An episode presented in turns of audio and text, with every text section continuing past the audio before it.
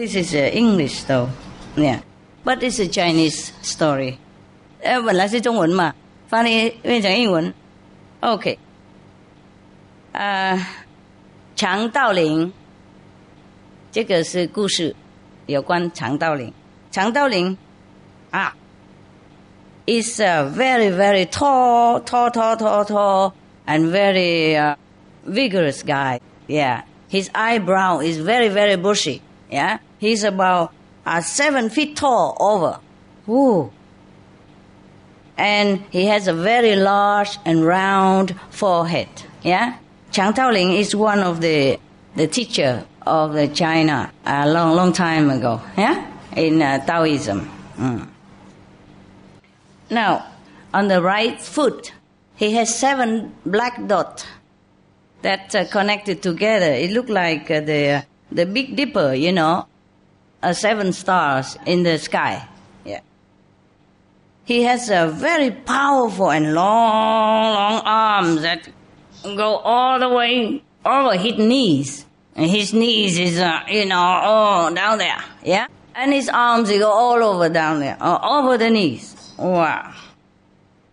And he walk with tiger-like powers, yeah? Very strong and very fast, like a flying dragon, right?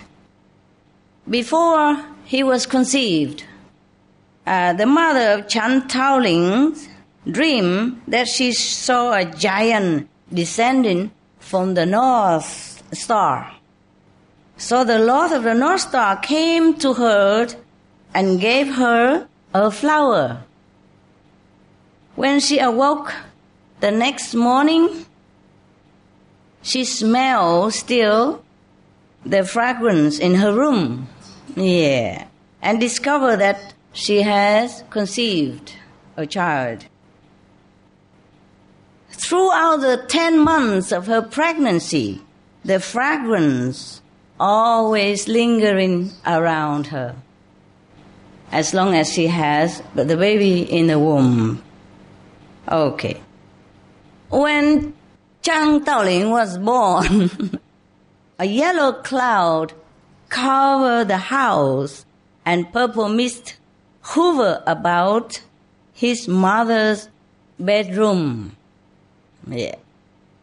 When he came out of his mother's womb, music and fragrance filled the air, and the room was flooded with bright light that matched the brilliance of the sun and the moon together. I mean, the light is as bright as the sun and the moon combined. Yes.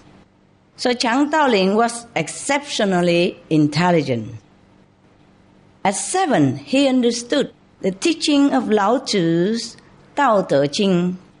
By twelve, he had mastered the I Ching and the classics of divination. As a young man, Daoling served his community as a provincial administrator, but he continued to study the art of the Tao. I don't think it's the art, it's the teaching, no. He continued to uh, study Taoism. Study, in this sense, doesn't mean that he read books, huh? Hmm. Study means practice in this sense. Uh, he must have, like, a teacher, enlightened teacher in in the uh, Tao path who taught him the uh, method of enlightenment. So, this is uh, mostly when an enlightened master was born in the world. It's similar like that, huh? There are some signs, you know, the light all over the house, or uh, maybe the seven lotus, you know, are blooming, something like that, yes. Or maybe the seven lotus wasn't uh, manifesting on the earth for the Buddha to walk on, but it could have been in the vision, you know, in his mother's vision, or someone who is in attendance uh, of his mother's labor day. Understand, the day that she gave birth to Sakyamuni Buddha. Similar, when Jesus was born, there were the big star, yeah, that uh, guiding the three saints came to visit Jesus. Remember? Yeah. So mostly there are signs. Yeah, when a great enlightened master came to earth, there are signs like that. Yeah? Okay. But different signs is not necessary the same signs all the time. Hmm. But there's something special, yes, something uh, uh, very elevating, yeah. Not just for show, something that makes people feel happy, feel uh, elated and enlightened. It's not because it's a sign of heaven or not because the master so show off. It's just a natural thing. When a light being came into the world, they are accompanied by lights, yeah, by flower, by a special fragrance or music, yes? It's not necessarily obvious to everybody who, who are in the house at that time, but maybe just obvious to some. Yeah? Okay? The people who are, uh, are endowed with a spiritual uh, faculty or who are probably practicing and who are already enlightened somehow, maybe. Well, no, not necessary. Sometimes not. Like in your case, sometimes you practice a lot, you meditate a lot, and you're waiting for a master to come, and she don't come. And she come to your neighbor. And tell your neighbor, well, it's so difficult to get through my disciples' minds. Oh, please come and tell her a message, yes? Or maybe your your little kid, yeah, it's only half initiated. Yeah, but saw master every day, come play with her, tell her things, and you sitting there next to her drooling and waiting and don't see nothing. Because your mind is so full of unnecessary stuff that master had uh, no room to walk in to tell you things. Yeah, it happened all the time, right? Yeah, you know that already, yes. I only ask you so that, you know, you have to confirm with me, otherwise... Uh, you think I'm telling the story, or some people who don't have this experience think that I'm making it up. Did I make it up? No. Yeah, good. It's true like that, huh? And sometimes the master come to the grocery store owner because you go there shopping every day. And you go home and you don't see nothing. You don't hear master talk. So I had to go and talk to the shop owner who didn't expect anything. And then who got it and then tell you, huh? And then you believe more. Yeah. Sometimes you see the master and you think you imagine.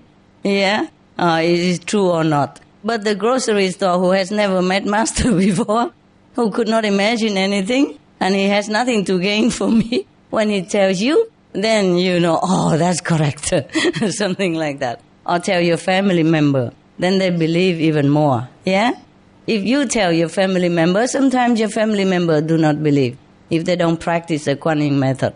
So sometimes it takes stranger to tell people about the message. Yeah? Okay? Right. How? Hmm. Ah, okay. 现在再回来。 我们这个 长道令那个 长道令故事。 Okay. 长道令 was uh, very exceptional, eh? Hmm. Intelligent, good manner, and understood everything as the young age already. So now one day, while he was meditating, yeah, in his retreat, I told you, I told you before, uh, I did not read this this uh, part yet, you see? I told you, uh, he continued to study Taoism. Doesn't mean he read books from Taoism, but he truly studied with a master and practiced meditation to realize the Tao. Not to recite the description of the Tao, but to realize, to be enlightened in the Tao uh, power. Okay, now. So, one day, you see, Koruna, naturally now, look at this. One day, while he was meditating in in his retreat, I did not read the whole story. Yeah? Today, I didn't have time. I read just a little bit in the front, and then I thought it's okay, yeah? So, now, I'm surprised that they even mentioned what I just told you in the front. While he was meditating in his retreat, a white tiger came to his side. In its mouth was a scroll of sacred scripture. Zhang Daoling knew that it was time for him to leave the world of politics to pursue the Tao. So he resigned his position eh, uh, as a government administrator, and he became a hermit in the mountains. When the emperor heard about Zhang Daoling's retirement, he offered him the title of imperial teacher and begged him to return to the government service. Wow, imperial teacher, the teacher of the king, the teacher of the royal household. Wow. When he forsake everything, he got even a better position. Don't try, huh? Don't try just for that, huh? Don't try to, to, to give up your secretary post in the village uh, chief office and then hoping for become prime minister or something, huh? I say, Master, read the story. It inspired me. But the emperor, the king, offered him three times. Three times, Zhang Daoling refused. Now, because everybody already know at that time where he uh, meditated on retreat. So he knew that he's not going to have peace staying in that area. So he left and moved to a very, very remote mountainous region of Sichuan. Okay. Over there, the scenery is very, very beautiful and celestial-like. There was a stream that run very deep and crystal uh, water, and the waterfalls cascaded down a beautiful uh, precipitous cliffs. Wow, I wouldn't mind going there.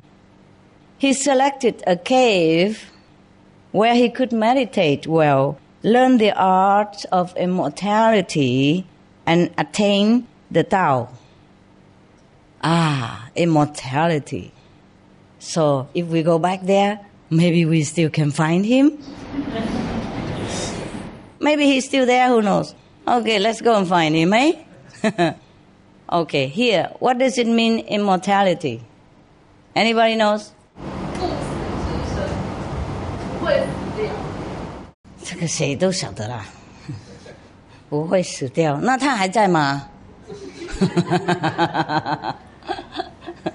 Huh? He's still there?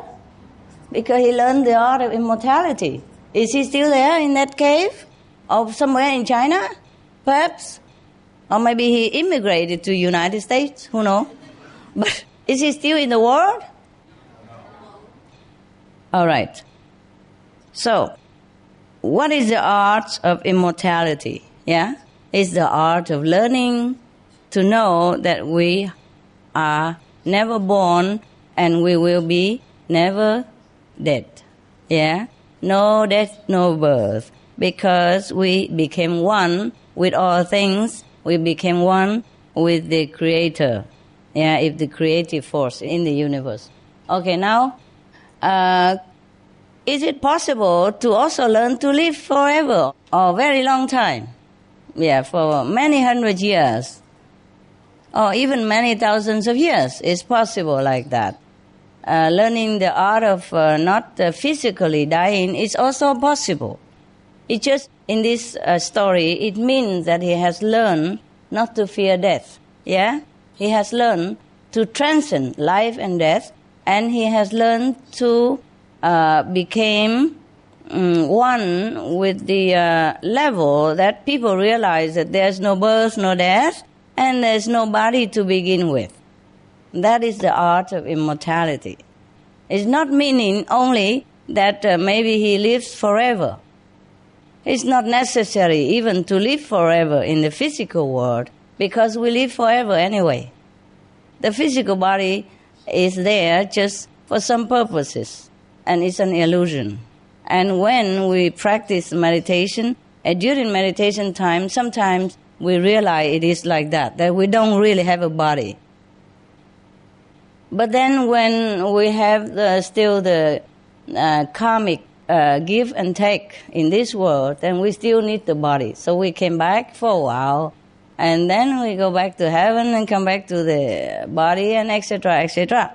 And if you want to live forever, it's also possible. It's just not very necessary. If we want to live long or live forever, we could uh, uh, stay between the border of astral level and physical level. I mean, back and forth, back and forth. We jump uh, like a border, you know? Uh, okay. I don't know how to explain this. There is a threshold between the astral level, which is invisible body. Yeah, after you so-called die, your physical body disintegrates. But you have another body. It looks exactly like your body right now. It's just uh, more beautiful, yeah, more useful, and doesn't go old, yes, and perfect condition. For example, uh, you you lost your arm, one arm here, yeah, or your nose is uh, uh, switched on one side like this, huh? Uh, but after you leave this physical body, uh, you have the same arm like before. Your nose is straight in uh, in the, in the middle here, yeah, and uh, your whole body is perfect, uh, just like uh, the day you were born. Huh? Yes. Well, some people are born with defects, but what I mean is, when you were born perfect, then uh, when you leave the physical body and enter the astral body, your body is perfect, and you will not feel immediately the difference between your astral body and the physical body that you have left behind, except that you saw that, hey, how come it looked like me laying in there, and who are me here? You know, the people who do not practice the the Tao, yeah, the path of enlightenment, uh, like, for example, Kuan Yin method, when they die, uh, some of them get very confused, thinking, oh, maybe they are still alive, I mean, still in physical body.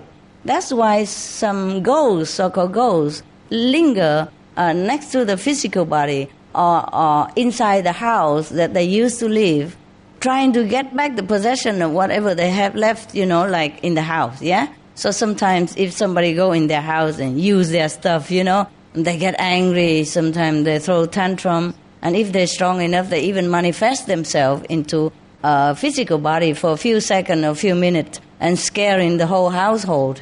You know, and everybody goes screaming out, ah, there's a ghost, there's a ghost. Yeah, that happens, okay? That happens. Uh, or they came back and, you know, uh, even though they cannot manifest into a visible uh, body, they, they would make trouble, you know. They try to throw out things in the house or rattle the doors or uh, move in the chairs and Uh, breaking the furniture and the bowl and the plates and all that, or uh, rattling the cooking pot and all that, make a lot of noise and scare people. Yes. Because they are still very confused. How come nobody hear them? How come nobody talk to them? No, how come, how come his wife is already kissing somebody else? Yeah, this is uh, terrible for him, yeah? Okay. And because they don't have the physical body anymore, they are uh, very uh, sensitive to all the feelings of the people around them. They can travel fast from one uh, city to the next, you know, in a few seconds, or in no time at all. And for them, space and time means nothing much.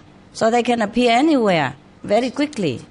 And also, they can see everything, you see? They can feel everything.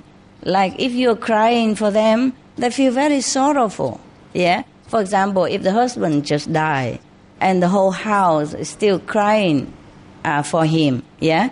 The wife or the children uh, and all that, they're crying or even not crying.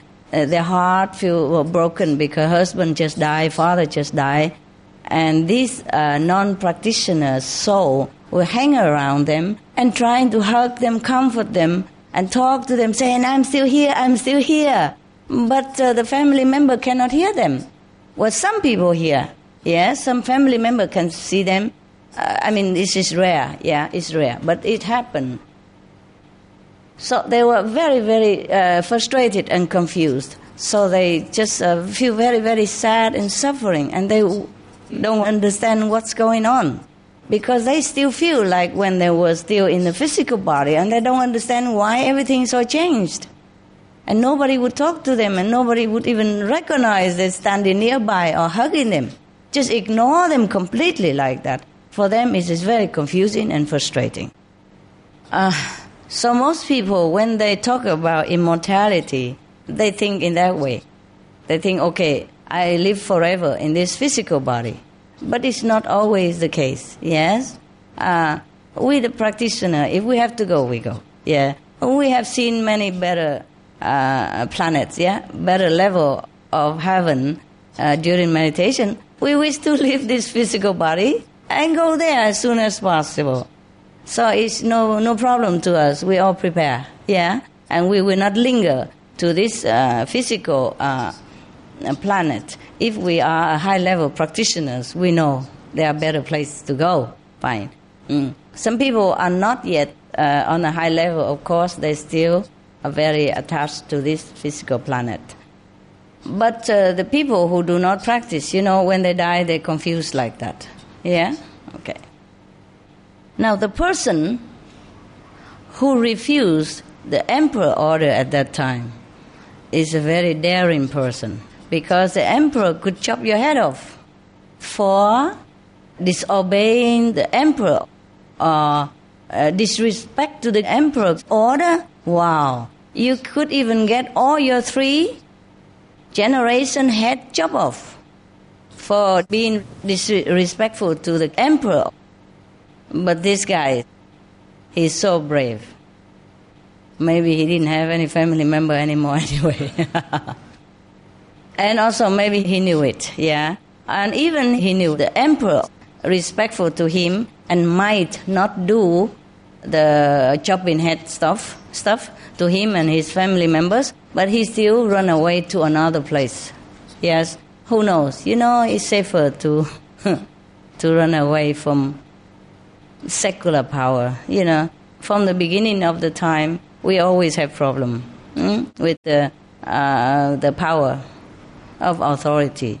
Uh, anything that is not conformed to the social tradition or religious belief at that time uh, would incur problem. Yeah, for the person who practices it. Yes. So he ran away somewhere else, and there he found a beautiful scenery place to stay and practice. And then he attained the Tao. What does it mean, attaining the Tao? Achieve enlightenment. Good girl. Mm. Okay, achieve enlightenment. Good, good. Right. So he had attained a great part of enlightenment, I guess. Yeah? Not just enlightenment, but a great part of it. The great part of wisdom. Okay, now, Daoling stay in uh, his... Uh, cave, you know, in this mountain that he had chosen for many years, until one day he heard the cry of a white crane. He knew it was a sign that he would attain enlightenment soon. Yeah, he mean a greater enlightenment, huh? Yeah. Or maybe perfect enlightenment. What meaning when he hear the uh, cry of the crane, mean his uh, enlightenment will come to him soon? What does that mean? Is that the real crane that cry? No. What is it? Ah, the inside sound. It's similar to the sound of the crane. Remember the sound I told you? Many sounds that uh, uh, indicate uh, enlightenment? Yeah, okay. So he heard one of these sounds, and he knew that he's getting Uh, more enlightenment now. Or maybe at that time he begin to get enlightenment. Okay? Beginning. All right. The sound of the crane is not the highest, is it? Is it? Okay. So now a year later, when he was stoking the fires of his furnace to uh, incubate the dragon tire elixir, the red shaft of light appeared and illuminated his cave. Ah, oh, this is another mystery. How can you keep uh, stoking the fire and then the shaft of uh, a light would appear, just a small red shaft of light would illuminate your cave? What does that mean again? The inside light. The inside light, yes. In the old time, you know, people say something like that. You know, like in India, uh, the master likened the elixir of enlightenment to a cup filled with intoxicant wine from the divine. Yeah, okay, fill my cup with uh, intoxicated elixir. It doesn't mean the real cup, yeah? And it doesn't mean a physical elixir. It means the inner realization of blissfulness. Okay, good, good. Right. Now, uh, they are talking in mystery here, but we understand, right? Because we practice the same method. Or else nobody would understand this. They would think it's a physical fire that he was uh, playing with. Yes. And they would think that the red shaft of light, uh, just a small red shaft of light, would illuminate the whole cave. This is nonsensical, physically speaking. All right. So another year went by, and a white tiger and a green dragon came into the cave and sat by the side of the cauldron to protect the elixir. Huh. So people would think he has a pot where he was cooking the elixir for all these years. And the white tiger and the green dragon did really come, sit next to the pot of elixir, you know, the potion pot, and guard it. So up to present times, even when I was younger, I always heard something like, okay, the Taoist people, they cook the elixir potion in a pot, and then they can attain immortality. It's always like that. How about you? Did you hear the same stuff? Yes. Yeah, that's it. Yeah, this is a great misunderstanding. They're talking in a parable, you know, and only they themselves understand it. Because in the old time, if you ever uh, leak out that you are a Taoist a practitioner and you are enlightened and this and that, then maybe you get your head chopped off. Or you get, uh, you know, harmed in some way. You know, many masters have died tragically, yeah? Because they dare to say that they know the Tao, that they see the Tao, or they see God, or they see the inner realms of heaven. Even if they tell the truth, the society, most of whom do not understand what they're talking about, and most of whom cling to the uh, established order of religion, would never believe it, yeah? So they accuse them of witchcraft, of black magic uh, practitioner, of uh, harmful devil worshipper, whatever, because they cannot believe such thing can happen, you know? They would believe that these kind of people, they are just uh, cheating, you know? Or they try to get money by boasting that they are enlightened, something like that, and they are harmful to the innocent and the light-hearted believer, and so on and so on and so forth. And also the uh, established order of religion are also fearful, fearful that all their followers will come and follow this enlightened person, which is already happened at that time, or whoever. The master at that time would attract the great crowd of all different faiths and different religious order come to their side and practice the true religious uh, enlightenment, yeah? The knowing from within, the kingdom of God inside, the Buddha nature in you. So anyway, so they have to say that, okay, I'm still cooking, I am still brewing my pot of elixir, and now the tiger and dragon came and protect uh, my cauldron of elixir. Then people understand that, okay, they are stabilized now in their practice. And they did not lose their level. Because sometimes you could like have a glimpse of a higher level, but you lost it next day, and you come up and you lost it. And one day when you stabilize yourself in one level, no matter what level that is that I have told you at the time of initiation, uh, when you are stabilized in that level, and then you can move to the next soon. You see what I mean? So the dragon on one side and the tiger on the other side, that means, okay, I'm stabilized. Yeah, I'm cool now. Yeah, and I will continue further. Or maybe uh, he meant that uh, this person is already completely enlightened, attained the fifth level already, and he knew it already. But he only can tell it to his master, yeah? Or maybe in the gathering of uh, close disciple, he tell his master, then everybody knows that he attained the Tao. He attained the, the fifth level, the highest level that the human being can attain.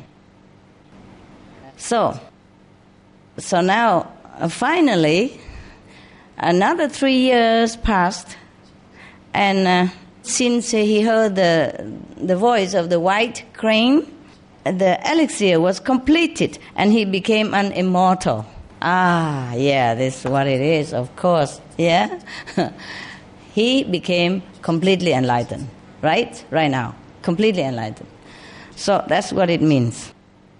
An immortal, meaning that he's going to be no born, no death again, yeah? He's, he's liberated forever from the cycle of physical birth and physical death. Yes, he attained the fifth level of consciousness, the highest that we can attain as a human being, okay? Yes, completely free from everything, from ego, from karma, from the circle of reincarnation, the birth and death, suffering, et cetera, et cetera. Completely free from the karmic uh, retribution and uh, power to drag you back down into this physical world again. So Uh, he has the choice whether to be reborn here or not reborn here. And if he is reborn here again, that means it's just to help others. Yeah, he's not forced to be reborn as per bad karmic retribution. That means truly immortal. Immortal doesn't mean you keep this physical body forever. Well, you could, as I told you already, if you stay between the threshold of the astral world and the physical world. You come back and forth a little bit, you know? Yes. Then you cannot stay forever in the physical world, but you can also not stay always in the astral world. You have to be like a, a rope walker, you know, balancing it. You know, it's like in some country, there's a border in between, yeah, and there's a big, long border, a room, um, area, yeah, and you stand in between that, and you can just uh, now and again uh, jump to Canada, jump to America, jump to Mexico, jump back and forth like that, yeah, and you come back and forth all the time already, and uh, you are clean and clear, and the border police will just let you go, and no problem at all, and you you can also neither be Mexican nor American, you just uh, be free, yes, like that you can come and go to America, come and go to Mexico, understand now? Mm? Yeah? Okay. If you want to keep this uh, rotten physical body, be welcome. Just hang around in between the astral and the physical level. No? Oh, why not? It's fun. You can come back, see me all the time and eat a lot of stuff in the kitchen. I remember last night you you rather you get up and eat the last supper, huh? Uh, of the day only, yeah. Of the day. It's nice to have a supper, huh? At night, huh? Anybody want to be breatharian? No? Why not? The pudding tastes good? Okay. All right. Eat a little less, huh? I mean, enough to survive, okay? Don't starve yourself, but don't stuff yourself too much. I cannot meditate very well, yeah. All right. Now we continue. Mm. With the immortality of uh, Zhang Daoling. Hmm. He left his cave and traveled throughout the river valleys and mountains of Sichuan. On one of his journeys, he met Lao Tzu, ah, who taught him how to fly to the stars and tunnel under the earth. They just talk like that. No, they make us all confused, as if we could do that physically. Now, there may be some magical uh, way that you can do that too, but I doubt it if Lao Tzu would have taught him to fly to the star and dig a tunnel. I mean, um, uh, Tang Yun Jiao La, huh? Okay. Means the person who could fly up to the sky anytime he wants and uh, uh, walk under the ground, under the soil anytime he wants, disappearing anytime he wants. I doubted very much that Lao Tzu would have taught him this kind of magical power. Do you know why I doubt it? So simple. Okay, do you remember why Lao Tzu wrote the Tao Te Ching? I gave you a hint. Why he wrote the Tao Te Ching?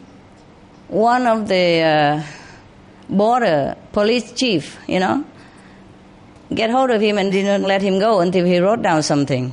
Is that correct? Yes. Ah, you remember now? How wonderful, such a good memory you have. Hmm. I read that when I was seven, and I still remember up to now. Okay, now. So, suppose Lao Tzu knows the art of truly physically flying, you know, disappear into the star, or walking under the soil, you know, disappear into the into the ground, then he would have escaped. He wanted to, to go away. And that guy stopped him and said, you cannot go until you write me something. So Lao Tzu had to stay there, a prisoner, and wrote the Tao Te Ching, finished, and then the guy let him go. Do you understand me? Yes. Ah, so what does it mean now? Fly into the stars and walk under uh, the earth anytime. It doesn't mean your physical body can do that. It doesn't mean your physical body can do that, correct? So what does it mean? We could do that, right? When we meditate, we left the physical body. Sometimes we even see our physical body sitting there. Yeah? And then we fly up to wherever the master takes us, yeah? And then even master sometimes take you, you know, go down under the under the, the earth or go to hell, visit hell people to help somebody and to show you because you want to go to hell. Not because you like hell, but you want to prove that hell exists. Okay, so sometimes master even take you there. And then you are crying to go back quick. Yeah?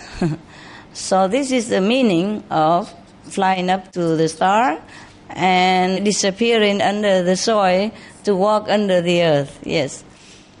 So you heard the story of the monkey go to the west?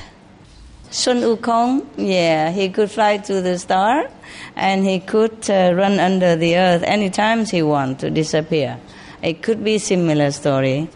This person has not reached the complete enlightenment, but he could go visit places like that already, yes.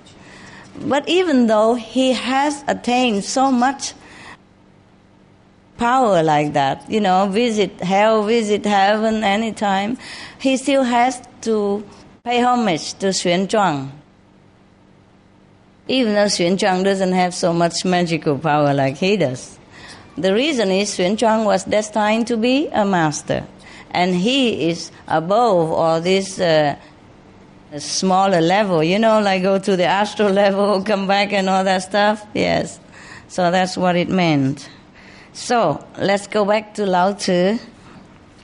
So when Lao Tzu departed uh, from uh, Daoling, he gave him a scroll of talismans that had the power to heal the sick and a magic sword that could drive away bad spirits.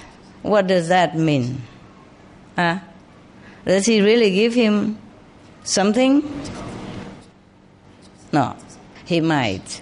He might have given him an instruction uh, for initiation. Yeah, so he can heal the sick and drive away the evil spirit. You know, the evil spirit doesn't necessarily mean a spirit. It means maybe something bad, the negative power, you know, that harm human and animals and who are good and innocent people. Yes, so he gave him the power to give initiation.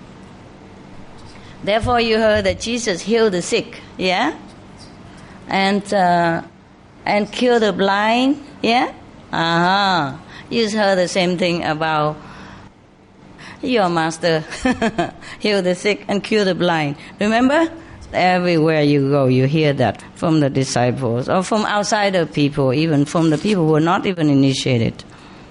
So that means he uh, endow him with the power to be uh, an initiated agent for the power of the Most High, of, you know, power of divine. All right.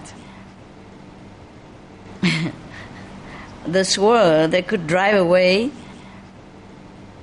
malevolent spirit. That means the wisdom, yeah? The time of initiation when uh, you are imparted with this power, yes, is similar to the sword that cut asunder all the things that has been uh, ailing you, that has been troubling you, that has been attached to you and giving you trouble and obstructions in your life and uh, make you separated from the Tao. Yeah? Okay, that is the sword. The sword of Manjushri, the sword of wisdom. That doesn't mean a physical cutting knife. Yeah? You know that by now already, right?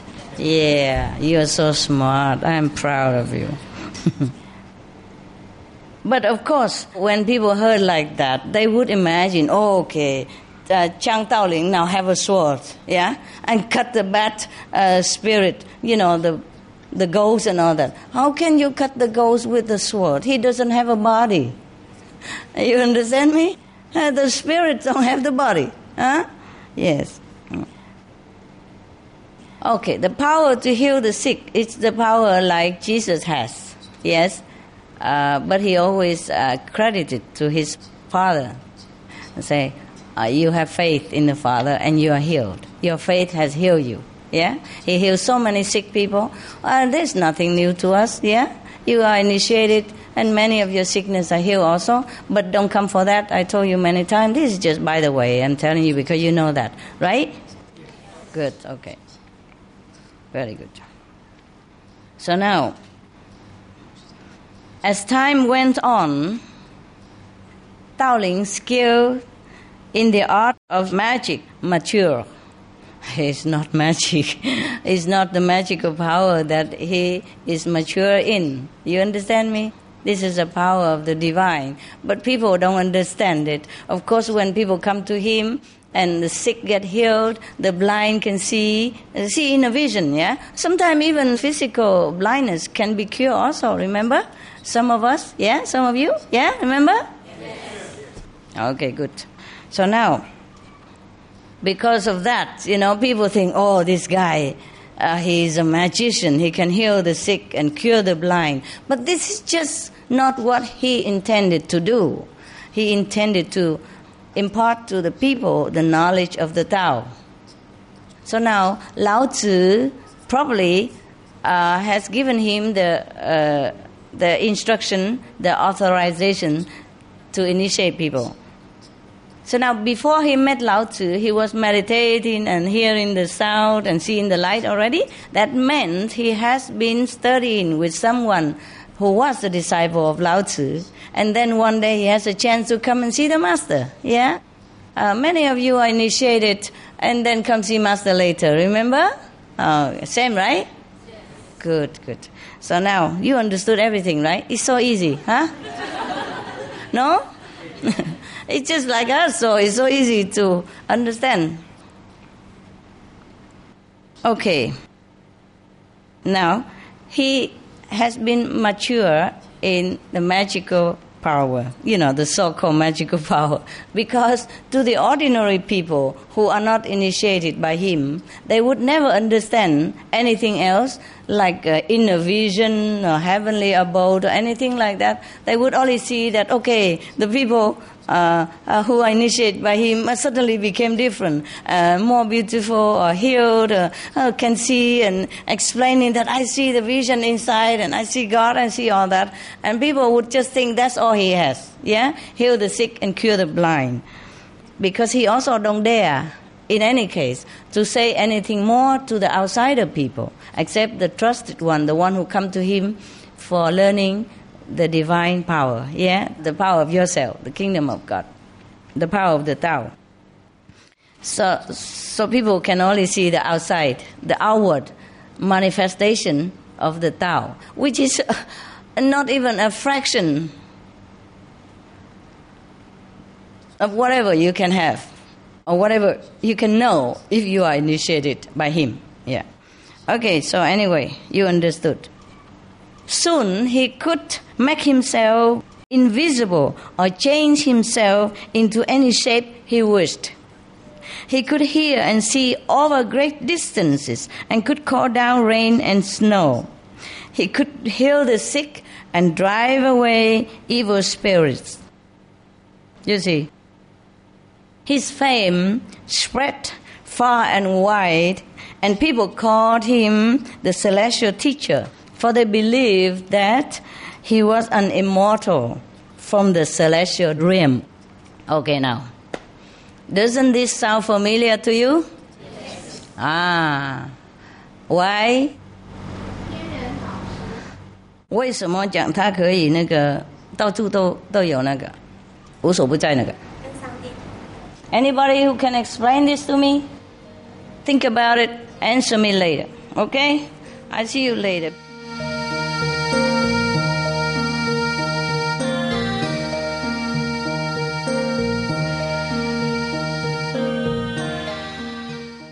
Repeating my words is good, but realizing my words is better. Okay? Capito? Yes. Hmm. Are you happy? Yes. Yes. Did you eat good? Yes. You like it here? Yes. You love your neighbor? Yes. Good. Who's your neighbor? Ah. Okay. Okay. I know. I know. Good. Good. Good. Oh. Okay. We continue with this story. Hey. Yeah. Okay, remember, he could heal the sick and drive away any evil spirits. Uh, his fame spread far and wide, and people called him the celestial teacher, for they believed that he was an immortal from the celestial realm. uh, region, huh? Okay, fine. Now, let's see what else is here. When the six evil spirits Uh, were wreaking havoc in Sichuan, Lao Tzu appeared to Zhang Daoling and told him to return there to capture the spirits and bring them to judgment. Daoling secluded himself for one thousand days to prepare for this encounter. Now, secluding himself, what does he do, secluding himself? Huh? Meditate. meditate in solitude. Yeah, meditate alone or meditate maybe with a companion or some, but purely for reinforcing more of his powers. Since he has been walking around and uh, appearing everywhere for initiation, maybe he has worn out, you know, some of his power. So this is a great job that he has to do. You see, the six evil spirits like conspired together to uh, make trouble for the people in Sichuan, huh? Where he was uh, meditating before, remember? Yeah, so Lao Tzu told him, go back there and take care of the people. He prepared himself one thousand days before he go out and encounter the evil spirit. When the six lords of evil heard that uh, Zhang Daoling was preparing to fight them, they gathered a large army of ghosts, ghouls, uh, zombies, and other evil creatures. Meanwhile, the immortal also made preparation. He selected a green mound outside the city of Chengdu and built a tower with an altar in the middle. On the altar, he placed objects of power, such as magical murals, bells, and talismans. I think all these also symbolic, inside or outside, yes. Sometimes, according to the law of the physic, physical law, maybe you can use some certain objects, yes, to transfer some power into it and reflecting uh, some positive energy so that the evil spirit will be uh, dissipated, yeah, will be driven away, yes.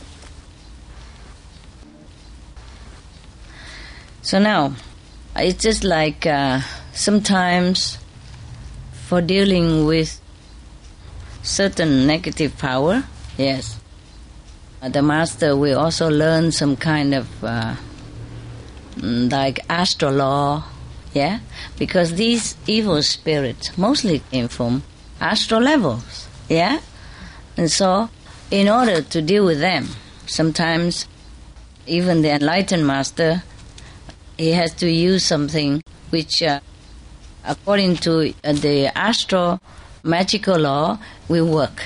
Understand me? Yeah, as long as he doesn't harm anyone else, but just to drive the spirits away. Capish? Yeah? Okay, now. So, uh, about ten p.m.,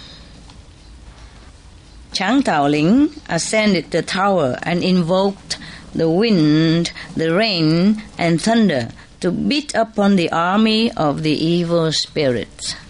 Probably nobody will see this. Nobody will see what's going on. Yeah, only him, yeah, or maybe some people who specialize in this field who would see these ghosts and ghosts and, you know, zombie stuff. Hmm? Ordinary people will not be able to see what kind of battle is going on between the good and the evils, between the positive and the negative. Yeah, okay. Probably somebody have seen this. That's why they have written the story. Yeah, okay. Yeah.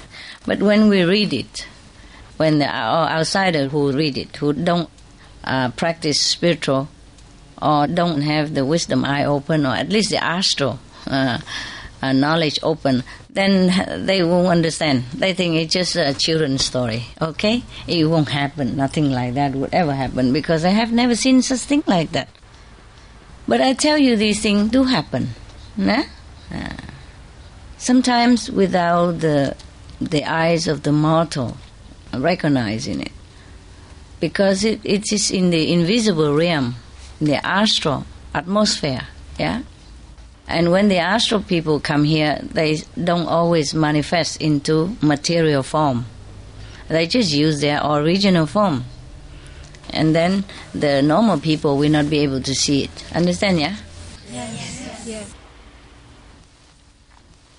At uh, ten o'clock p.m., that's the time of the battle, okay? Zhang Daoling ascended the tower and invoked the wind, the rain, the thunder to beat upon the army of the evil spirit. My God, my God, what an evil spirit. He also drew talismans of power. You see, talismans of power, though maybe invisible, yeah? It's the way of speaking. Maybe he has a talisman, but invisible to the other people's eyes. Maybe he also has some symbolic things in his hands, yeah? Okay. And, and called on the celestial deities to fight the evil forces, yes. The lords of evil sent flaming spears and arrows to hit Zhang Daoling. But none of them could harm him. Phew, scary, huh? As the deadly missiles flew toward him, he waved his swords of power, and they were transformed into lotus flower. Ah. Have you seen anything like that somewhere? No? Well, some Chinese people saw it. These things are abstract, but they do happen. These are invisible things, yeah? If you listen to some of the C D or D V D of old time when I was in Taiwan, yeah? Some Chinese recount some of that. Uh, yes. Some people might have seen it, but not all, yes? And sometimes when you see like a big typhoon and all that stuff, it's not necessarily a natural phenomenon. You understand me? Yes. When it's too devastating, these are the working of the negative powers. But the thing is, sometimes the negative powers also succeed in destroying some things. It's because of people bad karma. And sometimes the positive power has to also give in uh, as a fair play. You understand me? Uh, they cannot exceed more than what they should do. Yeah? Mm. Well, sometimes they do, but then the people, bad karma is still such a force. So that force is even helping the negative power. You know what I mean? Without people knowing it. It's like putting petrol into fire.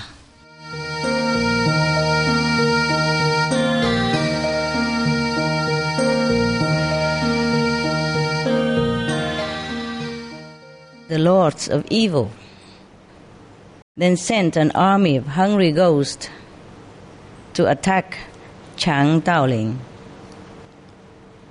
But when they reached the altar, you know, when the, the hungry ghost reached the altar, want to attack Zhang Daoling, the immortal drew a talisman, and all the ghosts fell on their knees and begged for compassion.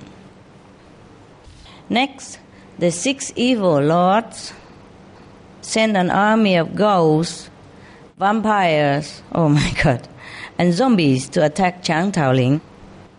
When these creatures came near the altar, he rang his magical bells, and the undead clutched their ears and fell to the ground, never to rise again. It's too loud for them.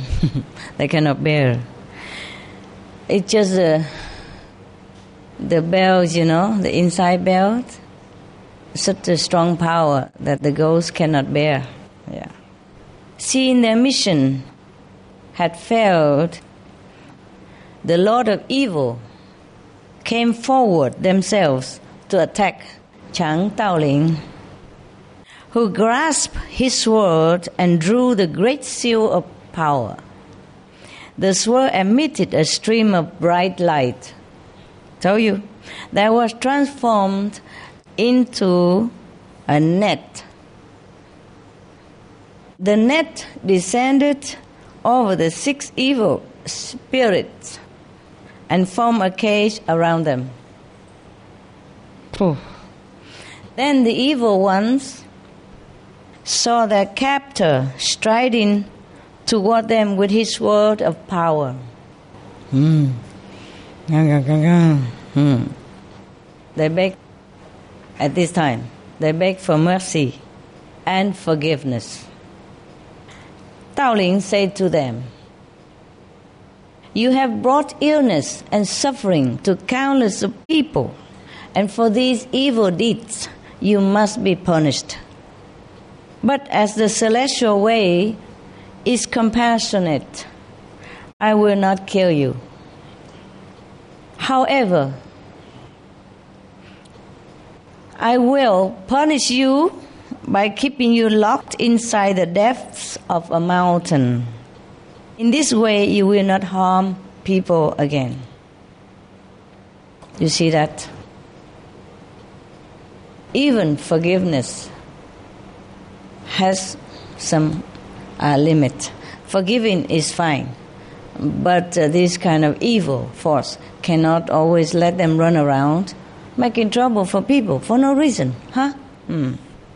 So when the people saw that the six lords of evil had been captured, they went to thank Zhang Daoling and asked him to teach them his magic.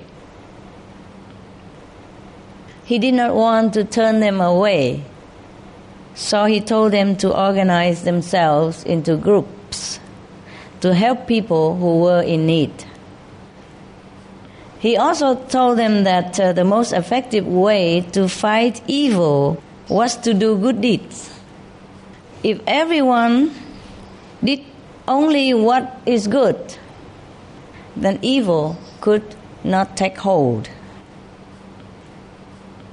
To his close followers, Zhang Daoling taught the magic of talisman. Talisman is protection, yeah? Some protective uh, measurement. It's not necessary an object or something, or like uh, something to wear, not necessary like that. So he teaches them the magic of talismans and told them to always use them and use the power of uh, of this magic for good, never for evil. On the day he ascended to the celestial realm, he left the sword of power and the great seal to his son and trusted him to teach and lead the followers of the celestial teacher's way. I just give him the mantle of successor so that he can continue his way. That's what it is. You remember, huh? You have to keep the five precepts, even though you have great power. You've been initiated and you know that many things happen according to what you wish even. But still, we have to keep it within the limit of moral standard and virtues. We cannot use this power to anything that is no good. Yeah? Even if you do that, you will be punished manifolds by the Lord, Lord of Karma. Mm. It's similar to us, eh? Yeah, similar, that we have to fight evil with good deed. Yes. All right, this story finished, and thank you.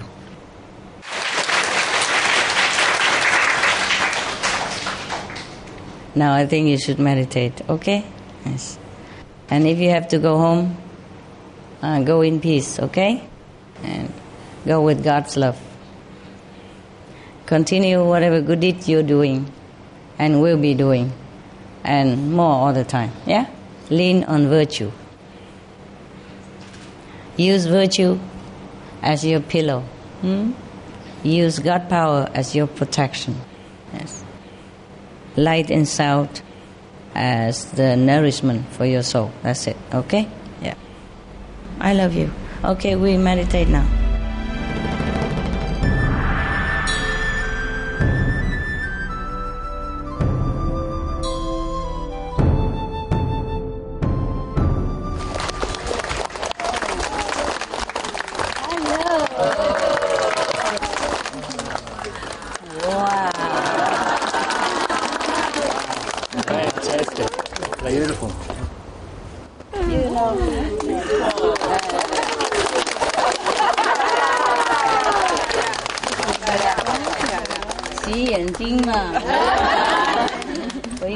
Wash your eyes. Yeah,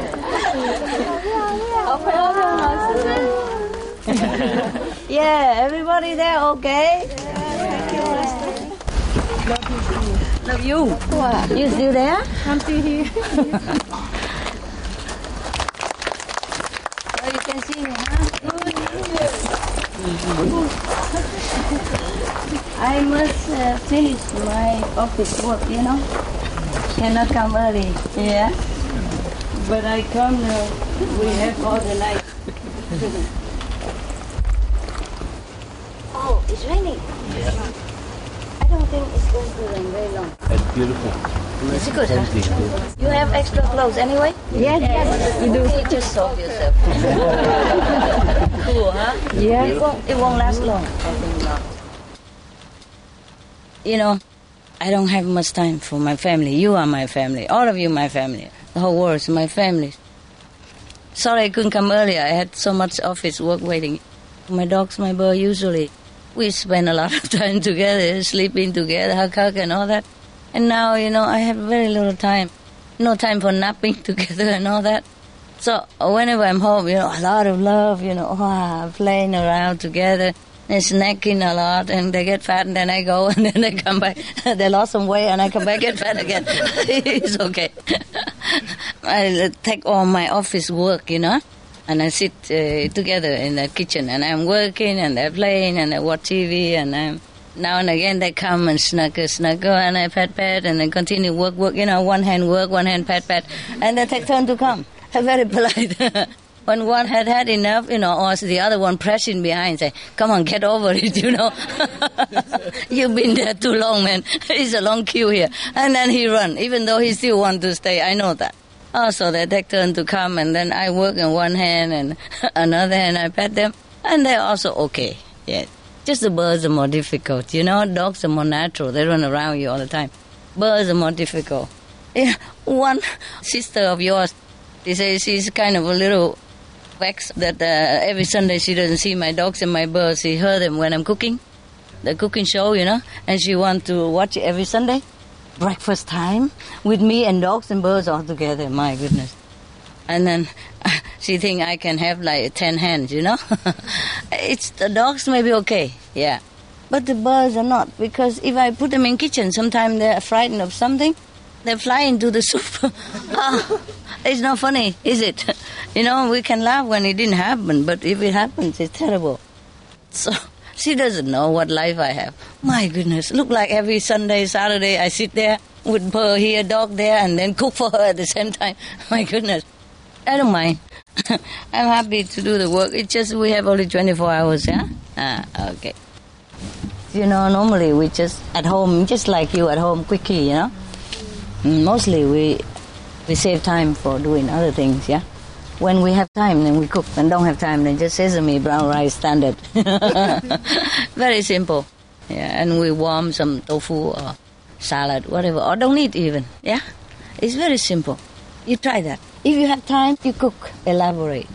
If you don't have time, sesame, brown rice, salad, fruit. Yeah, and you have tofu handy or veggie ham, something, you warm it up. We don't even need to wash too much, huh? Just put everything in a pot, huh? Like a, a stew style, you know? Put it in there and then and it cook. I taste just as good. Just as good, huh? Ah, my secret. The secret of a good cook. We don't live to eat, no? Or do we? Here, yeah, huh? I told you, only in case you're busy, nah? Yeah, and it's still okay. As long as you have some fresh salads, fresh fruits accompanied with it, you know, and some rice, that's all you need, or bread. My dogs also eat like that. They love it, no problem, they don't mind. Whatever, yeah. They're very simple. Just have to feed by hand, that's it. They don't ask for much, you know. You have nine dogs and feed one by one by hand. Imagine, no, they didn't ask for much. Just joke.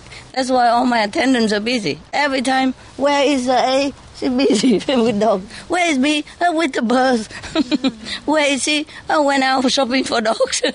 We don't have enough dog food, or we run out of nuts for birds, something like that, you know, anything, anything. Yeah. It's okay. Fine. Okay, you remember yesterday we talked about uh, Taoism? Yeah. And the founder of Taoism seemed to be Lao Tzu, huh? Yes. Okay. In Vietnam we also say Đạo Lão. That means Laoism. Laoism is the equivalent of Taoism, okay? I, I told you after Lao Tzu died they called himself Laoism, no? And Christ died they called himself Christian, huh? Mohammedan, Buddhist, yeah, you know already by now, all right. Okay, so today I'll tell you a little story about Lao Tzu, since you want to know uh, why. Why is he an old man and then become a young young boy and all that. This is the thing with the, with the enlightened person, you know. They can be anywhere, anytime. They don't have to be old yet to become a master. Huh? According to legend of China, Lao Tzu, the name Lao Tzu means old kid. Also mean old man, eh? Like Confucius, yeah? Mean old teacher. Confucius mean a, a master Kong, huh? Legend had it that he was in his mother womb for like seventy years. And then, and then he's born. Yeah. That's why they call him Lao Tzu, you know, oh baby. Okay, so these two words are the same. Either Tzu as a teacher or Tzu as a, a kid, you know, a child.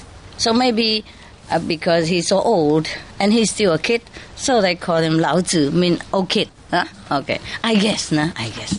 Now, the legend had it that he was staying in his mother womb for seventy years plus and then come out, okay? That probably explained why yesterday, remember the guy met Lao Tzu as an old man that came to his town, remember? And then he said, oh, later so and so years you come back to such and such town and you find a blue blue ox. And then once he found the blue ox, what did he find also? Young. A little kid.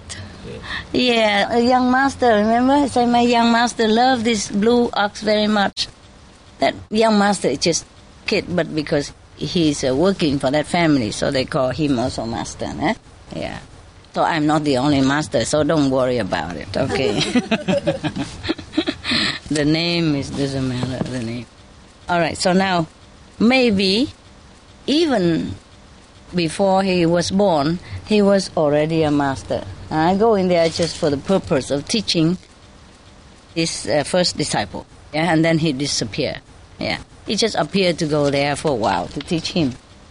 Meanwhile, he was still in the celestial realm. He has not come down to reincarnate yet. You see what I mean? Ah, that's why he says, and so and so year, and you go to Sichuan and look for a blue ox, and because he would know at that time he will be reincarnated again. See what I mean? Or maybe at that time, he is already old, yeah? And he taught his only and first disciple.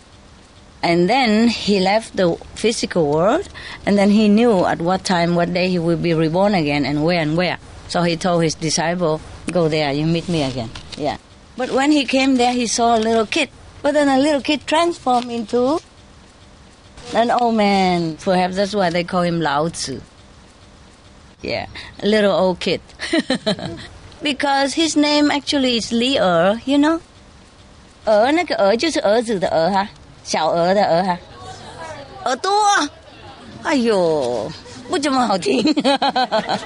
Probably that's Quan Yin Fa Men, so you chant that Er, too. Okay, so his name is Li Er, and the Er sometimes is, is sound like little baby also, or a child. But I asked them whether that character is written as a child or as a ear. So they say it's an ear. Or duo. Yeah? Mean your ear, ear. Yeah? And uh, Nui er mean little kid. Yeah? Or my child, my daughter. Er mean child. Yeah. So they say it's uh, written as an ear. I say, oh my God, it's not very nice name. But I say, I guess maybe because he practice Kuan Yin method, so they mention the ears for the sound, you know. Maybe it's destined to, to learn or to teach Kuan Yin method, so his name is already earmarked like that. So that we don't mistake, okay? So people don't mistake at that time. So his name is Lao Tzu, you know, perhaps because of that event, yeah? Maybe because of that transformation in his house when uh, his first disciple came. Yeah? Suddenly he transformed himself into uh, an old man. I don't think it is physical. Yeah. I think it is more metaphysical. Yeah. Uh, perhaps uh, uh, his disciple as well as other people around can also see it at the same time. So they witnessed it and so they changed his name, become a little old kid. Yes, I guess that's what it is. They think that he has been in his mother womb all this time for seventy years, and now he just came out. Because otherwise, how would Wenshi have uh, known this man long ago when he was seventy years old? You see what I mean? Yeah. Or sixty-something at that time. So they uh, put two and two, and they make it four. But this two and that two doesn't make four. And never mind. I mean, the, the worldly people, they can never explain this, yes? So they would just say that he has been in his mother womb all this time. And and then he manifests himself uh, into the uh, the old man over there and teach this guy, and then come back to his mother womb and stay in there, and then just come out recently, something like that. That's why the legends say that he stayed in his mother womb for seventy some years. Okay, that's that. That's explain his name, and that explain also yesterday the story why the disciple came, and then the old man became the, the little kid, and then the little kid transformed again into an old man, et cetera, et cetera. Oh, they're really confusing us. Never mind, it's just a story. It's just a bedtime story. It's okay. Yeah. Now, here the story say that Lao Tzu originally name was Li Er. Yes. The legend say that on the night he was conceived, his mother saw an infant wrapped up by the sun, the moon, and the clouds. On the morning of his birth, three suns rose from the east, and after his suckle, magic water came out of the mouths of nine dragons. Don't ask me. And don't look at me. I am wondering just like you. I'm wondering what is it all about. That's one impressive baby. Very impressive. Just like the Buddha, you know, when he was born, there's seven lotus, you know, uh, bloom under his feet, and he walk on it. Wow. Yeah. No need midwife, nothing. He come out by himself, and he walks here. That's also impressive baby. We have some impressive baby in the East, and we didn't hear such thing in the West, huh? Okay. Even in the West, if people have such story, they would not write it. You know, they think, ah, oh, just nonsense, no such thing. The Eastern people, they, you know, more diligent. They write out whatever happened, huh? And you believe it or not is your problem. Why not, eh? Yeah, you just tell the truth. People believe or not believe. Doesn't matter, right? Mm. Water came out of the mouths of nine dragons. Oh, I don't know that nine dragons, where it is, but the three suns rose from the east. Ah, it's similar to Jesus Christ's birth, eh? The bright star that uh, appeared from the east, right? Also from the east. I have everything from the east. And then have led three wise men all the way to the mango where Jesus was to pay homage to him and offer something for comfort for the Son of God. And similar here, uh, the three suns rose from the east, and after his circle, magic came out of the mouth of nine dragons. Probably there were nine dragons, a statue or some sort at the time, or there was a river called Nine Dragon. Yeah? And perhaps there were nine dragons in that river, so they call it Nine Dragons. Or maybe it's resemble nine dragons, you know? Yeah. And people believe in the East that dragons are the one who make water, who make rain and all that. Mm. So this is just maybe symbolic talk, huh? Or maybe someone who has practiced as spiritual and saw something happening like that. Yes. The three three suns rose from the east.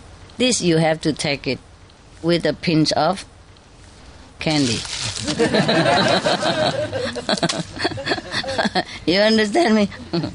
Now, what they probably meant was that someone is meditating, yeah? And saw the sun. You know, just like when you meditate, you saw the sun inside. And it's a three suns or four suns or sometimes even thousand suns, yeah? the, the brightness of it, like that. Probably when he's born, uh, the whole earth is very happy, the universe celebrates, you know? So some practitioner take this energy and also see something, you know? Like three suns from the east or nine dragons with plenty of water. That means uh, very abundance in it, so, so the people.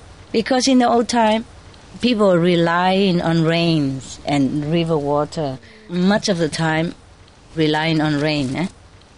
And then, uh, so if people see something like the water come out of the nine dragons, yes, or the uh, the sunrise, something like that. It's a very auspicious omen.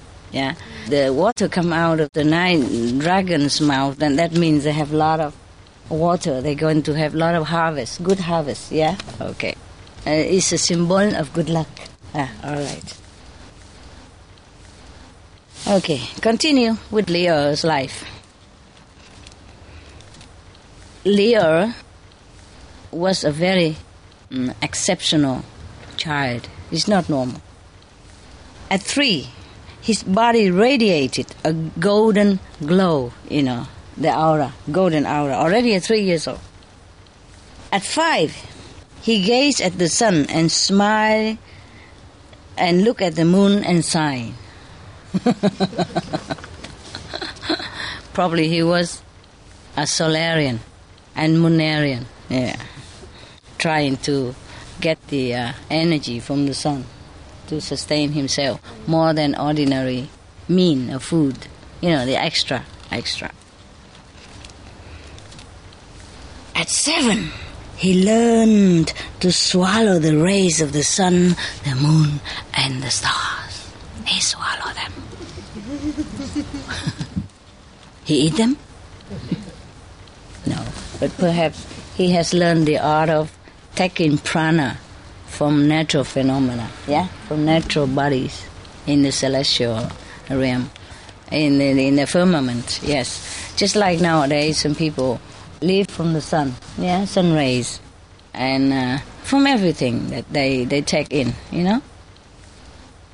We saw on T V the man who eats only sun, who lives from the sun, yeah, and he drinks just a little water every day, remember? Uh. And this is a true story, you know, like in the Yogananda biography, he also recounts many people who, who doesn't eat normal food, but live from air or sun or what they call prana, you know, the qi. In Chinese they call it qi. The qi is everywhere, from the ground you walk to the air around you, from the trees, forest. Yeah, especially in the forest and mountain, the qi are purer than normal here. Yeah. There was one person, a woman from the West, I mean the Occidental people, and she, she also tried to live on air like that. And she said whenever she's up in the mountain or somewhere like remote area, she can sustain the non, non-eating state, yeah, long time, longer. But whenever she went down back into the city, she cannot hold it very well. Perhaps the air, the qi, you know, in the atmosphere in the mountain and the forest is more conducive for some for for some people. Yeah, some people they can just live anywhere and also live on air as well. Yogananda, he has uh, told us the story of uh, Teresa Neumann in Germany. Yes, that has been proven even by doctors that she never ate. She just uh, swallowed a piece of wafer thin, you know, like paper. Like piece of paper, like, you know, those, uh, they're consecrated. In the church, they give you waffle uh, cake, very thin, like uh, paper, like a piece of this paper, yeah. And she swallowed that every day as a ritual of a nun, you know? That's it, and nothing else. And she lived like that until she's gone. I myself, I told you already that I knew also one nun in Taiwan. Eh? She lived until sixty-something, and she has never eaten anything since a long time, many, many years. Maybe since her thirty or something. Yes, she became a nun and then she just don't eat. But she drinks a little bit of water that uh, consecrated by the compassion mantra.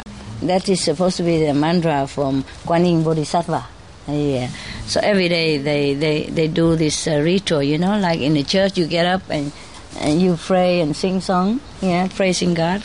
So a Buddhist temple also in the morning you wake up, you sing uh, the sutra and the mantra and the old text, yeah, and then uh, and then consecrate the water by that, bless the water by that, and then she drink a little bit like that every day.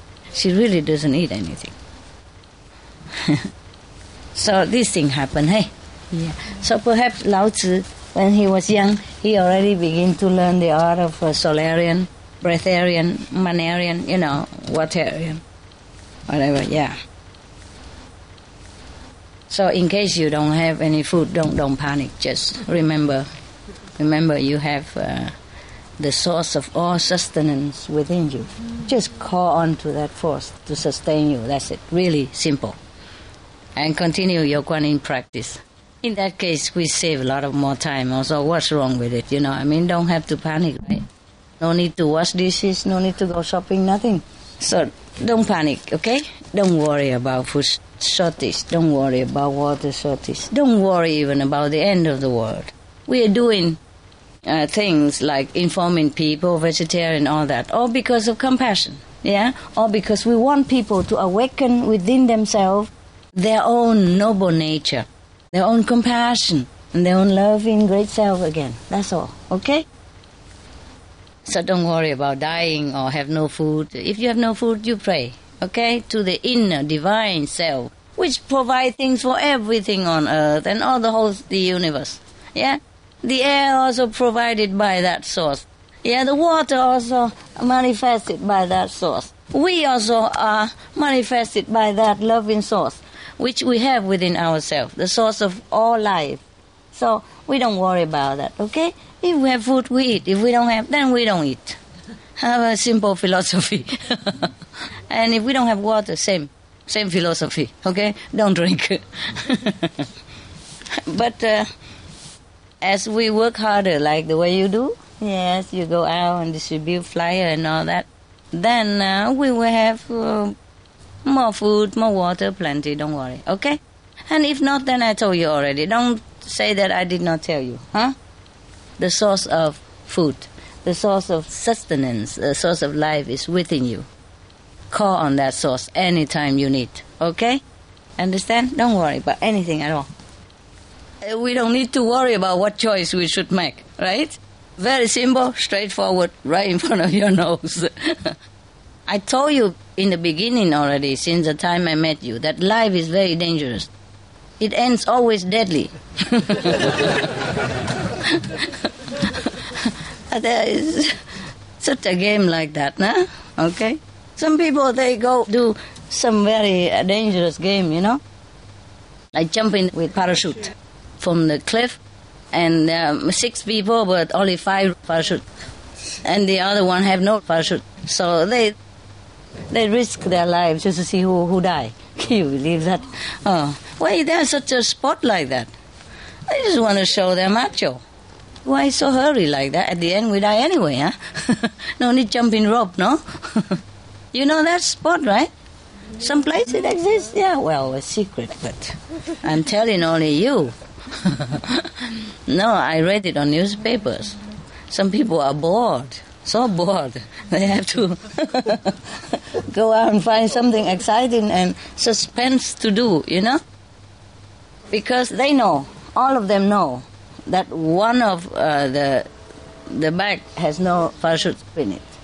So when you open it, you just fall down, you know what I mean? And other five will have a parachute. One of the bag is just no parachute. It just uh, look like, but there's nothing in it. So you, you, you pick your choice. It's your problem, you know? You don't have to. And they sign the name, okay, I'm willing to die in case. Uh, something like that. Huh? Oh, look at her face. It's not you, why worry? I hope you don't choose that. Yes. Uh, well, some people choose to die like that. Some people choose to die in different way. Try again until these ten come.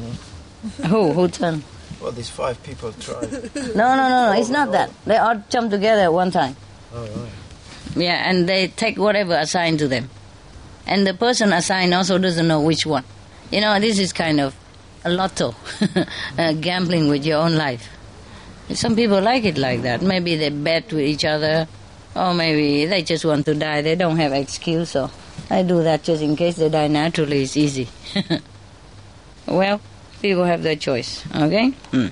Now, we go back to the uh, Lao Tzu, huh? Lao Tzu. He's not uh, ever interested in becoming uh, an official in the court of the king. He doesn't want to really work for the government. So he went to the library to work at the librarian. Uh, there he can read a lot of ancient texts and study the Tao, the Dharma, yes. You must know, only the Imperial Library have it. Imperial Library, they have all kind of books, rare books, yeah? Old textbooks from maybe different scriptures from the old time, a rare collection, yes. So if he works there, he had access to all these rare texts and he can study to his heart content. If he's a poor man, he could never afford so many books. You know, he cannot buy all that himself. Even if he has money, he cannot buy all that. Yeah, the king has priority, you see, put in a library like that. And you must know in those times, to to have a book is, is something of the great possession, eh? Because they don't use machine like nowadays to print text. They carve alphabet, they carve words, words into Uh, stone tablets or wood, yeah? And so they do it one by one like this. So the process of printing is uh, very laborious.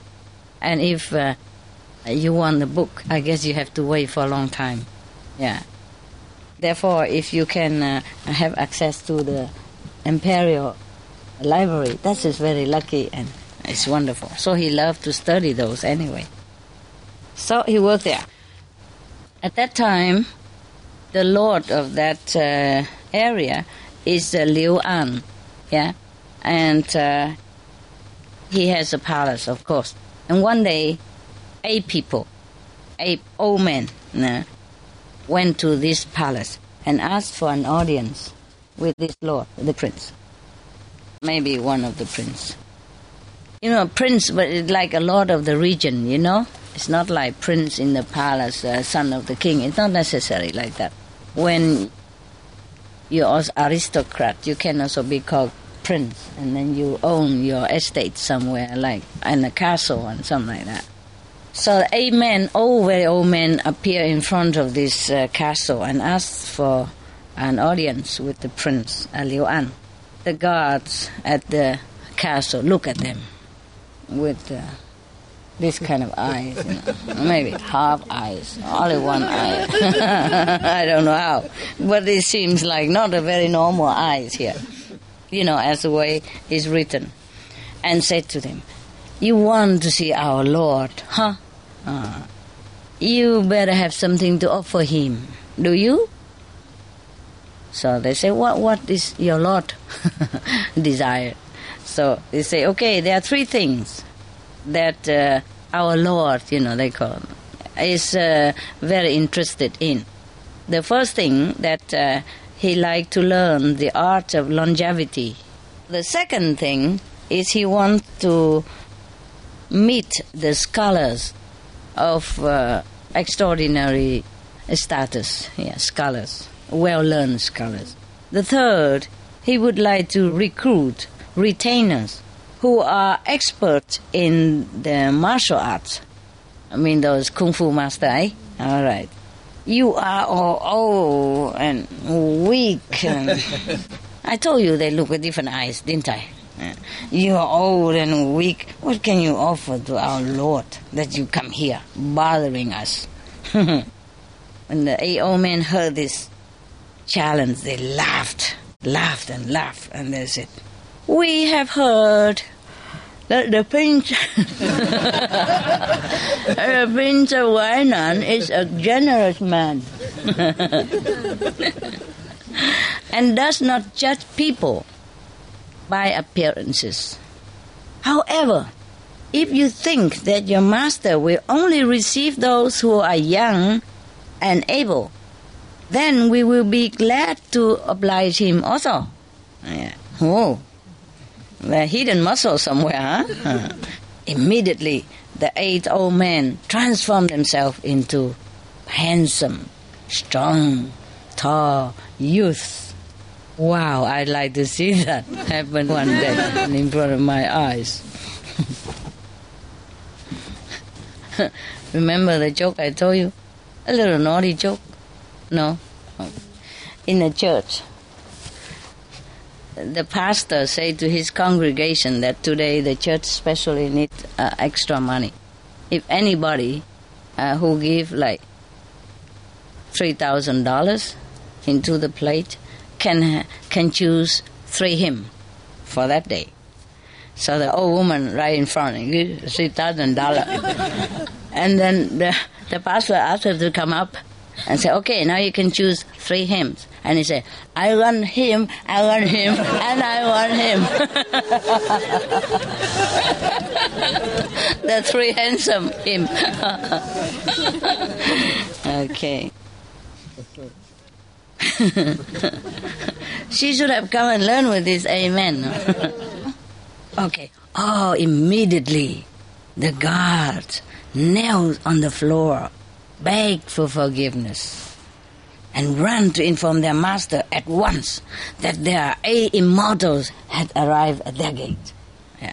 Liu An quickly went out and to welcome the visitors, and who by then had transformed back into old men already. Old men, aren't they busy? Huh? Why don't just keep one form, huh? And transform back and forth, back and forth. Uh, confusing us. All right. The prince also knelt down on the floor, bowed to the men, and said to them, "It is an honor for me to receive such distinguished guests." So that night, Liu An prepared a big feast to honor the eight Taoists. During the dinner, one of the old men stood up and said to the prince, "We see that you are sincere in your pursuit of the Tao. Each of us has a specialty that he can teach you. One of us can command the elements, make rain and change the course of rivers. Another can move mountains, tame wild beasts, and summon spirits and ghosts." Phew. Are you interested? No? Me neither. Nowadays we just use uh, the cat, the bobcat, right? The crane. Simple move mountain. Another can hide the movement of armies and make them appear at different places at the same time. Interested? Nah, we don't want war anyway. Another cannot be harmed by fire, water, or weapons. Weapons. Another can create and craft anything he wants. Animals, plants, or inanimate objects. Another still can see impending disasters and is skilled in the arts of longevity and immortality. Wow. Interested? No? Okay. Good boy. Good girl. Another can transform dirt into gold and lead into silver. Oh, that's interesting. If I had no one like that, we could tell him, transform this place into a bigger place. Or transform all this pebble into gold, and then we can buy a bigger place. Yeah, then all of you can stay forever. Every day just transform in pepper and go out shopping. We don't need to work anymore, right? We use a pepper to buy tickets and send you all over the place to inform people about vegetarian diet, then come back in no time. Hmm? I need somebody who also can manifest aeroplane. Or U F O. I will come and go, come and go, eh? Okay. Another still can fly in the sky and tunnel beneath the earth. Ah, this is typical of those uh, magical power at that time. Hmm? Yes, they talk about flying in the sky and, and tunnel under the the earth. They love those stuff. Yeah. Of these skills, which one would you like to learn, Your Highness? So Liu An, the prince, replied to them, "All I wish is to be able to predict catastrophe and live a happy and long life." Oh, he didn't want much, huh? What would you like to learn? You say all of them, right? How can you learn them all? Even eight of them, each one only can master one kind of art, and not all of them. You know why? Take a long time to learn those things. I just go out, pay a few hundred dollars, and then get the bobcat, bobcat. and the crane, and then they do it fast. All this you take long time to learn. You understand? Years and years of practice. And have to continue all the time, otherwise you forget. You lost the power.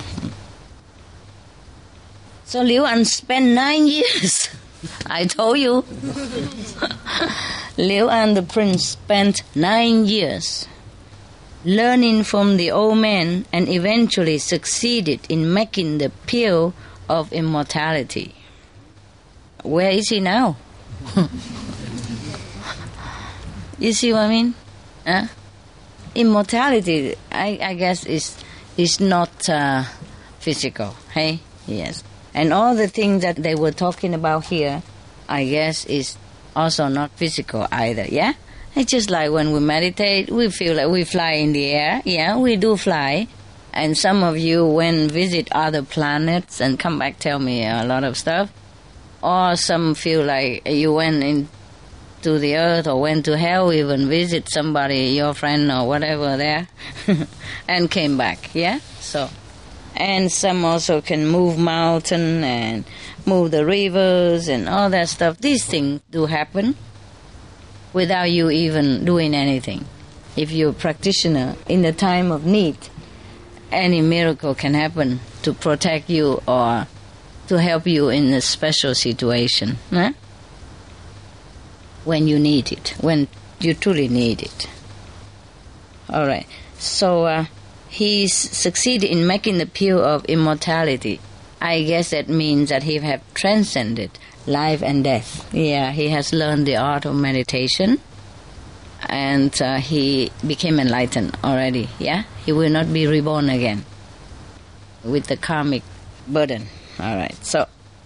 However, on the day that he completed his uh, his apprenticeship, his son was killed accidentally by one of the emperor's secretary during a sword fighting practice session. Oh, God. This is terrible. Fearing that the lord of Huainan, meaning the prince, would sentence him to death, the secretary told the emperor that Liu An was plotting a rebellion. So, the lord of... Uh, Huainan is Liu An, yeah, the prince of that region as Liu An.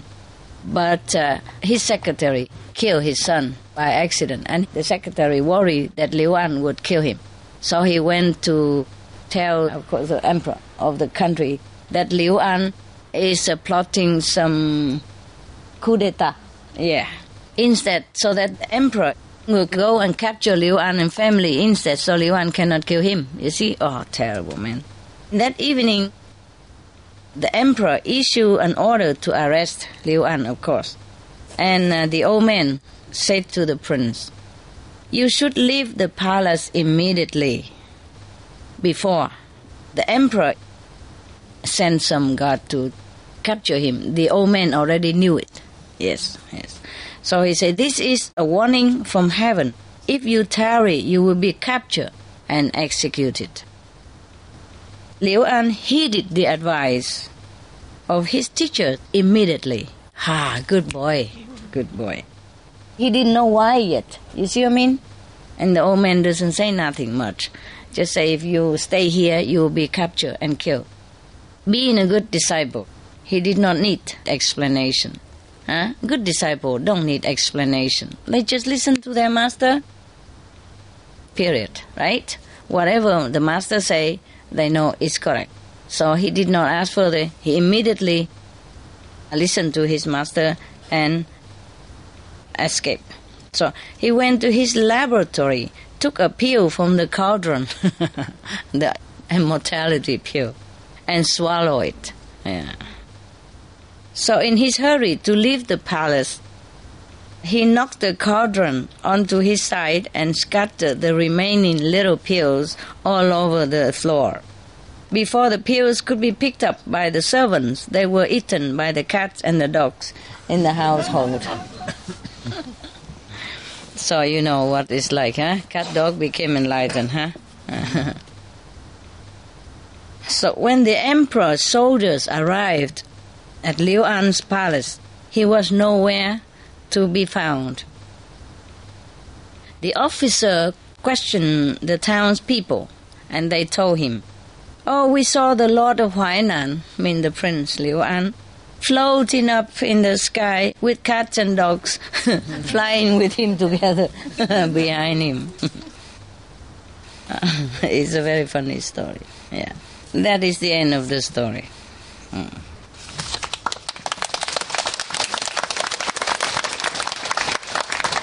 So now, do you think that Liu An really did cook up some potion in his kitchen? Huh? For Supreme Master television show or something? So what means by he came and took a pill in the cauldron, you know?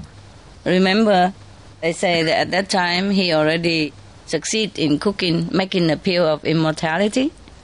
So what does that mean that he go and took some pill from the, the pot? What does it mean? I mean he really took some pill? He meditated. He meditated. Oh, okay. And then he escaped, huh? Probably escaped somewhere.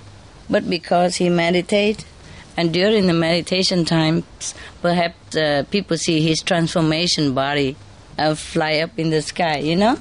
But at that time, he probably was somewhere else already meditating, yeah? And of course, his dogs and cats, if they're with him, they probably also flying all over the place. Yeah? And people see that and they think, oh, they all fly up in the sky. And not necessarily they see that, but the people who meditate, you see? Maybe his uh, fellow practitioners, yeah, saw him that. And in the town where, where the immortal have come, probably they teach more than just the prince. You see, the prince would have let other people come and learn also, yeah? So the whole town probably mostly are practitioners. If something the prince learned, he would have shared it with others when it's such a good things like that. You see what I mean? And he has the power, you see? He's the chief of the town. So, of course, he let everybody come. And, okay, come here and learn and get initiation and practice together. And Liu An probably was the one who got the the highest enlightenment first, or the complete enlightenment first, yeah? So at that time they say, oh, he, he has uh, cooked up the pill already. In the old time they have to talk like that. You know, you cannot talk about enlightenment, the Tao, and, oh, you get your head chopped off. Yeah, you know that, right? Even nowadays, we still have to be careful where we we say it. And it depends on which country. We cannot even say things openly. You know that, right? So you see, even when you practice the Kuan Yin method or meditation like this, if you are highly developed spiritually, your cat, your dogs also get elevated. Huh? It's true like that. It's true like that, yeah. Okay, so even... Uh, five or nine generation of yours also get helped, yeah? Your dogs, your cats also. Whoever you love, yeah, will be also elevated accordingly, according to your standard. If you are high, they are also high. If you're low, they are also low. Ah, oh, too bad. It's fair, no? Mm-hmm. All right, good story, huh? Hmm. All right, good, good. That's it. Are you happy now? You also need to go home to work, okay? I mean, not just work earning money, but work for the world, okay? Also, yes, huh? Must earn money, right? But also work for the world, eh? Yeah. All right. Yilu Sunfeng, huh? Yilu Sunfeng. Have a good trip. I am so sorry you have to leave. I really am. I want to keep all of you, honestly. Maybe one day. Who knows? If the world is safe, huh? Stabilized, huh? Or we catch one of those amen, huh? Who can transform dirt into gold, huh? And then we can buy the whole beach down there, huh? Buy all the hotels on the beach, huh? Okay, we uh, meditate then. Or anything else? Meditate, okay? Is that okay? Yes. Okay. I sit with you, okay? Yes. Yeah? All right, love.